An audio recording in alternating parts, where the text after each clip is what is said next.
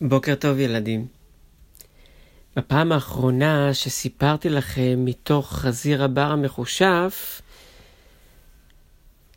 הגענו לרגע המפגש שבו בעצם הוא הופך חזרה לאדם ורואה בתוך ביתו אישה רכונה ליד תינוק רך. נמשיך בדיוק מהנקודה הזאת.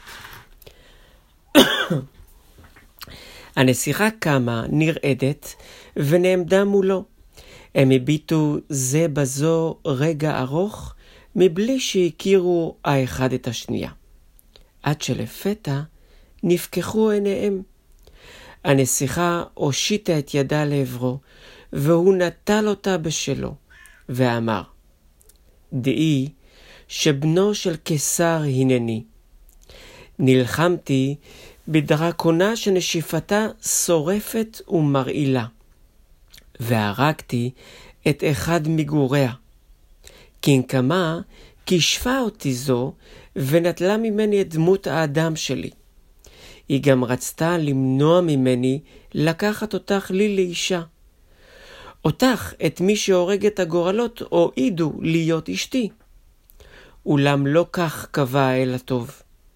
לו לא הייתה הדרקונה מתחפשת לאישה זקנה ומצליחה לפתות אותך לנסות ולשבור את הכישוף בכוח, בכוח, היה הכישוף שלה מתבטל מעצמו בחלוף שלושה ימים נוספים. במקום זאת, נגזר עליי ללבוש את מעטה החזיר הבר במשך שלוש שנים נוספות, ולחכות לך כאן בבדידות בקצה העולם. אולם, משום שיגעת וידעת סבל כה רב בעבורי, ואף אני סבלתי בעבורך, הותר הכישוף, ומחר נוכל לצאת לדרכנו לארמונו של אבי.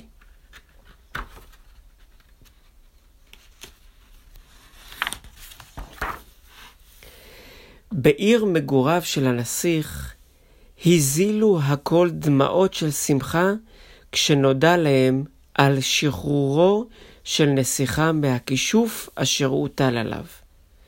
ואביה של הנסיכה לא ידע את נפשו מרוב אושר.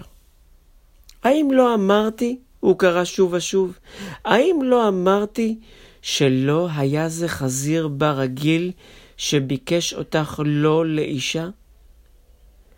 מה טוב עשית, בתי, מה טוב עשית שקיבלת עלייך את גורלך?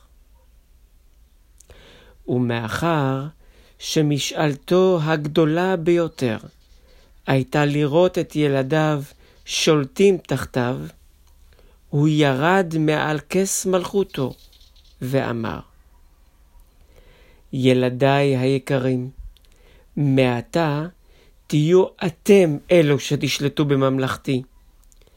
אני בטוח שתמשלו בחוכמה, משום שבעצמכם ידעתם מצוקה, כאב וסבל.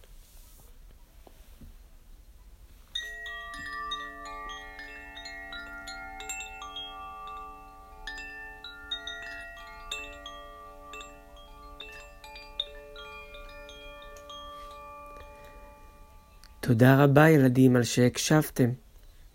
זכיתי להיות איתכם במסע הקסום הזה בתוך תקופה מיוחדת מאוד. ואני מאחל לכם חופשת פסח משפחתית ונעימה, עם הרבה טיולי פריחה.